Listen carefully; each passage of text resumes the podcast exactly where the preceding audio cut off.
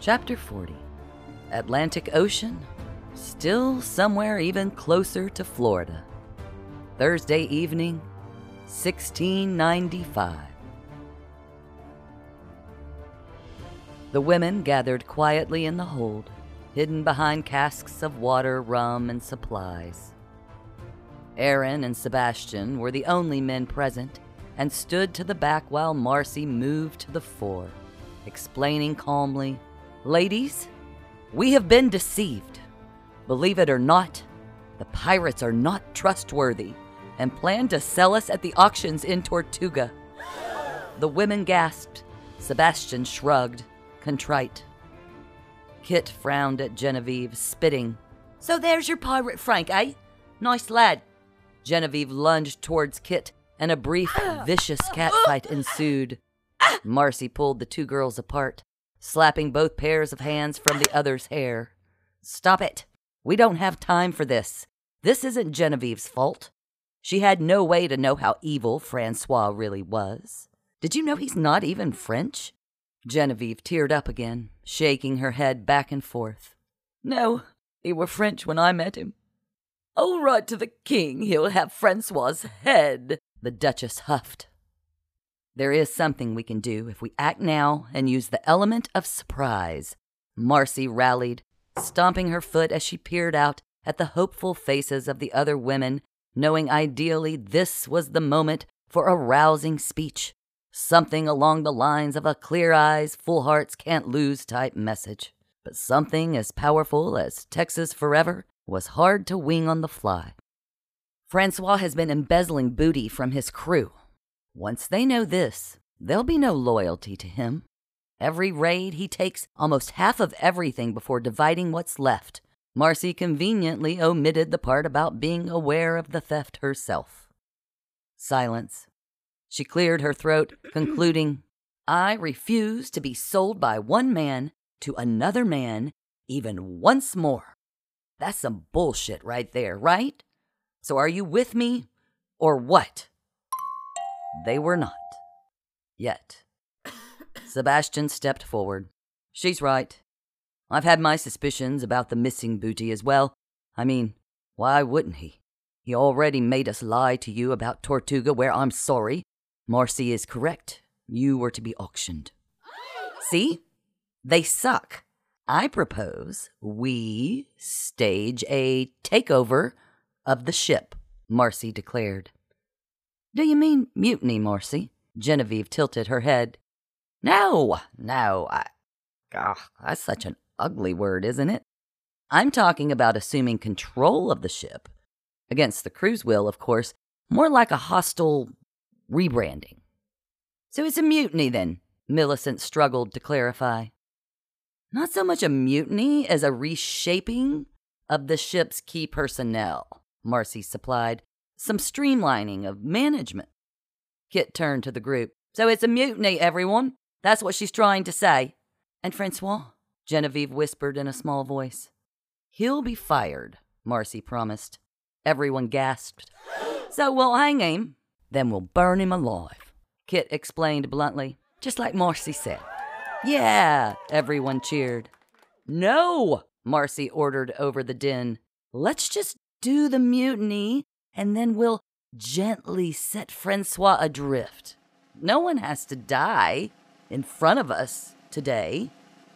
Seize him, Juana ordered imperiously as the newly formed mob clambered out of the hold and stormed en masse to Francois's slightly ajar door, where Aaron kicked it open with a crash. Would this man never learn? The ship's idle crew, drawn by the dramatic ruckus in the dull quiet of the early evening, gathered, mouths agape, to better hear what was happening. Liar! Genevieve shouted. String him up! Millicent goaded the others.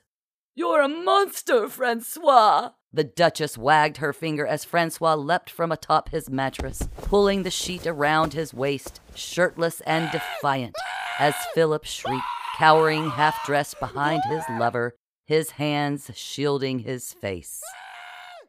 What is this? Francois demanded, his accent British once again.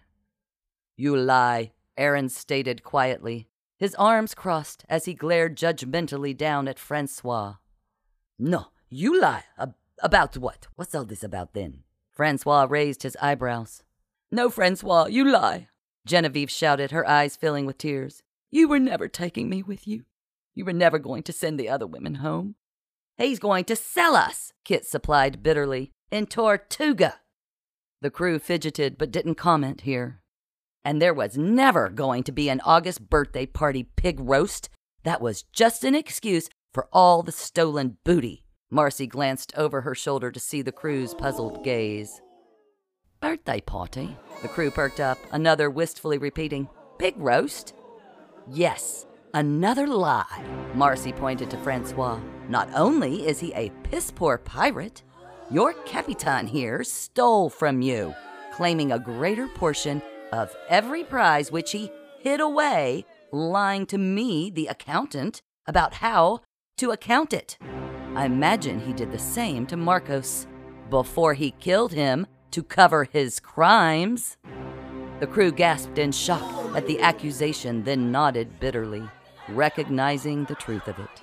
Seize her, Francois ordered with a pointed look. Yet they hesitated. Where's this stolen, stolen treasure then? The helmsman shouted from the rear.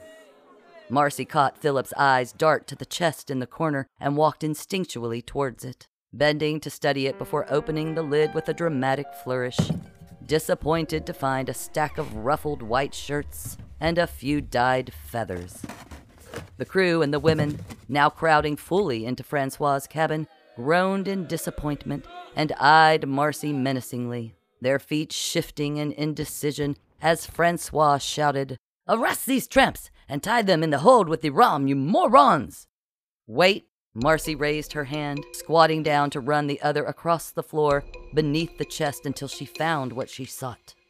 Move this, please, Aaron, she requested. Aaron shuffled forward, lifting the chest away to reveal a very small break in the wood planking concealed beneath it. First knocking on the wood and seeming satisfied, it sounded hollow. Marci lifted the loose plank, sighing victoriously as she hefted out an overstuffed sack of jewels and coins to applause and exclamations of shock from the crew. Francois dropped his sheet and bolted from the room, making it only as far as the narrow hallway before being tackled by Kit. Genevieve knelt to look him in the eye, drawing her hand back and slapping her Frankie square across the snout as Marci waxed on. And not only that, he's not even a very good pirate. You guys are just sailing in circles and pillaging low rent shipwrecks, very inefficiently, I might add. You could be making a lot more money. The hardened pirates nodded curiously in agreement, eyeing Francois with bared teeth.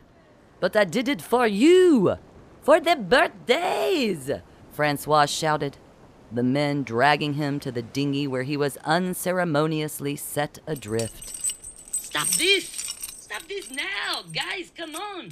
Mates! We're mates, aren't we? Guys! Philip shook free from his restraints, throwing himself over the side of the ship with a dramatic wail, then dog paddling to the dinghy where he pulled himself aboard and flopped upon the sole bench next to Francois, dripping and forlorn. Francois's curses fading as the dinghy floated away. I'll have to remind you, Genevieve turned to Marci, but to sail this ship, you're going to need a plan and a new captain. Marci stepped forward, raising her hands up. Oh, oh, me, me. I mean, call me crazy, but I really think this is something I can do. I don't know why, I just know. Well, maybe I'm mad too, but I can help navigate, Genevieve added, stepping to Marci's side.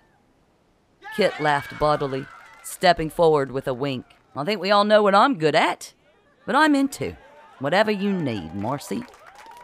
This is crazy. Aaron blushed and stepped forward to indicate his support. But that's life, isn't it? I'm in. Sebastian chuckled. Well then, long live crazy. No, wait. Hmm. Hmm. Let's see. Bowing to Marci, he declared passionately, Long live Mad Marci Finkel, my captain. Everyone joined the cheer. Long live Mad Marci Finkel! Well, now, who saw that coming? Long live Mad Marci Finkel, indeed.